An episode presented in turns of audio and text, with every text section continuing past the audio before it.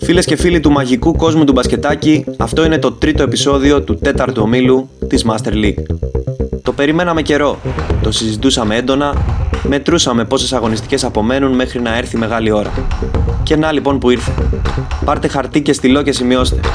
Βραδάκι Κυριακής, λίγο μετά τις 8.30, στο Περιστέρι και συγκεκριμένα στο κλειστό γήπεδο του Μπουρναζίου, κουρκούτες και Space Ελλάς, Space Ελλάς και κουρκούτες, διασταυρώνουν ταξίδι τους στην πιο σπουδαία φετινή μάχη της κατηγορίας μέχρι την επόμενη φυσικά.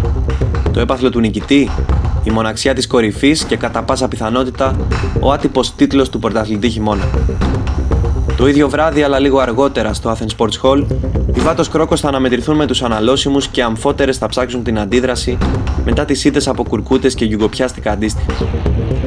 Ο coach Χατζηνικίτας θέλει την νίκη για να απομακρυνθεί περισσότερο από τις επικίνδυνες θέσεις και να αποφασίσει τελικά τον φετινό στόχο της ομάδας του. Οι αναλώσιμοι από την άλλη θα παλέψουν ξανά για την πρώτη τους νίκη, έχοντας στο πλευρό τους και τον superstar Σωτήρη Χριστακάκο που δεσμεύτηκε για την παρουσία του στα προσεχή παιχνίδια. Λίγες μέρες αργότερα και συγκεκριμένα το βράδυ της Τρίτης στο στάδιο Ειρήνης και Φιλίας, Thunderblaze και Templeguls θα κυνηγήσουν την τρίτη τους νίκη στο φετινό πρωτάθλημα.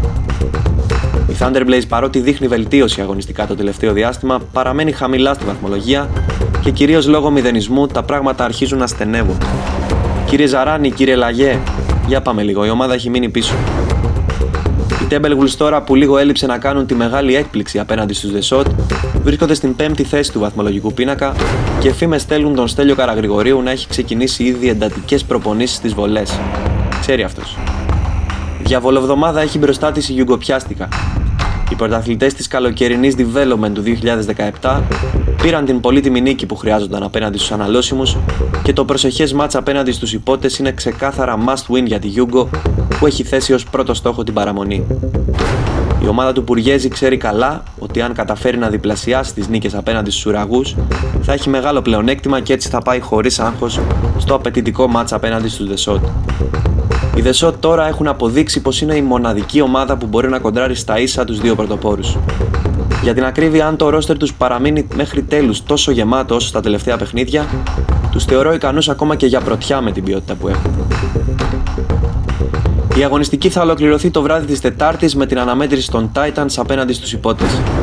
Η ομάδα του Κεκεμπάνου καίγεται για βαθμούς απέναντι σε Γιούγκο και Τιτάνες, καθώς αν παραμείνει χωρίς νίκη μετά από αυτά τα δύο παιχνίδια, θα βρεθεί με το ένα πόδι στην Evolution. Η ομάδα του Γιάννη Λιαδάκη από την άλλη που επέστρεψε στα ροζ φύλλα μετά τη σπουδαία νίκη επί της Thunderblaze παραμένει εντός τετράδας, έχοντας μάλιστα απόσταση δύο νικών από τον πέμπτο και τα προγνωστικά λένε ότι οι Τιτάνες θα αλλάξουν χρόνο παραμένοντας στην ίδια θέση.